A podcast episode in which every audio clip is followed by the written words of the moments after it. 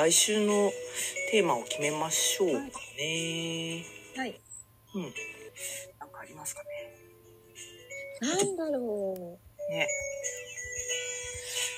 うーん。う。なんか質問、おや、うんお悩み受付みたいなのはあんまりやってないから、そういうのはどうですかね。うん。相談室。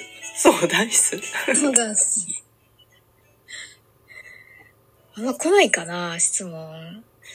どうだろう。どうだろう。どうかな来るかな質問。すんごいなんかコア中のコア中のコアな質問は来そうな気がするけど。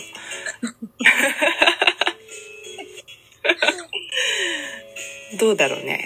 まあ、ちょろっとこう、なんとなく聞い聞いただけの人でもへーってなるような内容があればね、募集してもいいし。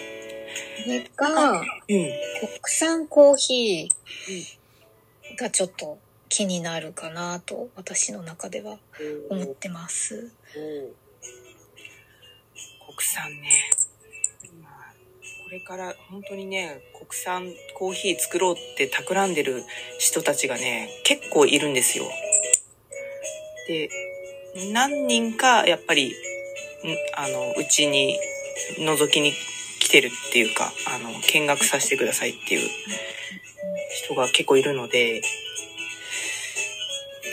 私の周りにも、あの、話聞きます。コーヒー畑ー。うん。なんかお茶の畑をコーヒーに、はい。ハウス栽培に、うんえー転換するみたいなうんうん話だったりとか。うんうん。あ、お茶、お茶、そうなんだ。お茶畑を。へえ。需要、あ、供給方なのかな？日本茶って。どうなんだろう？ね。国産コーヒーを作っているところをちょっと網羅してみるか。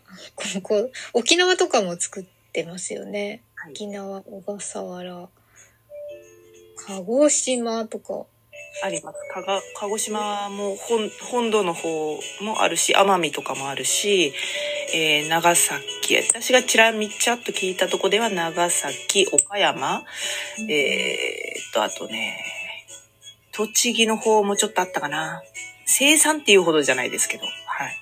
へーあとは、企んでる方たちの候補地としては、えーは長野、千葉、奈良あたりでやろうとしている人たちがいます。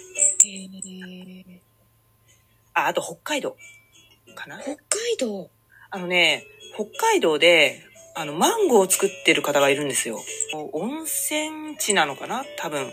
で、その温泉の熱で冬の寒さは全然平気なんですって。へえ。そう。で、夏は当然ね、心地いいですから。あ、でも最近北海道が、なんか日本列島で一番暑い日とかあるからわかんないけど。去年の、去年の夏とかね、ありました、ありました。オリンピックのマラソン北海道にしたの無意味じゃん、みたいな。確かに。その、同じ方が、あの、コーヒーやろうとしてるわけじゃないんですけど、多分、そっから派生していろんなの栽培してみようかなっていう感じではいると思うんで、なんか今その燃料の問題とかあるじゃないですか。はい。あと肥料とか。うん。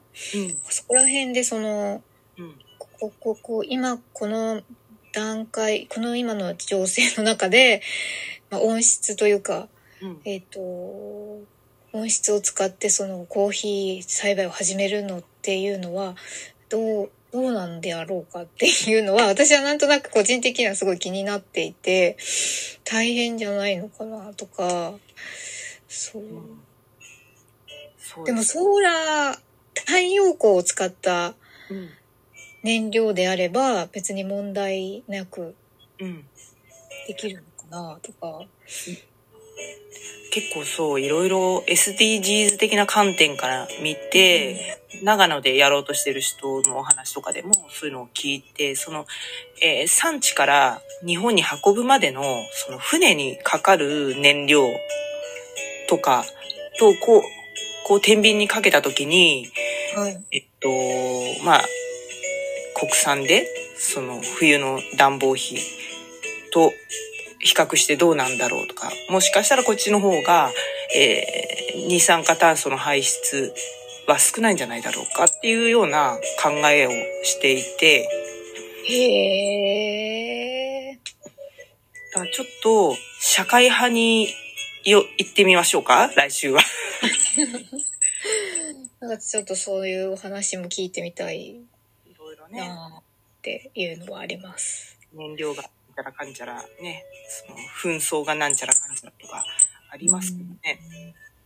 結構現実的にその、うんと、燃料の費用が上がってしまって、経営が厳しいみたいなお話も聞くじゃないですか。うんうんうん将来性というか、なんだ、じこう本当に実現できるうんうんものなのかうんなって。ね、国産コーヒーはビジネスになるのかみたいな。というわけで、えー来週は4月13日午後3時からですね。クラブハウス3時15分頃にラジオトークの方でお待ちしております。ぜひお聞きください。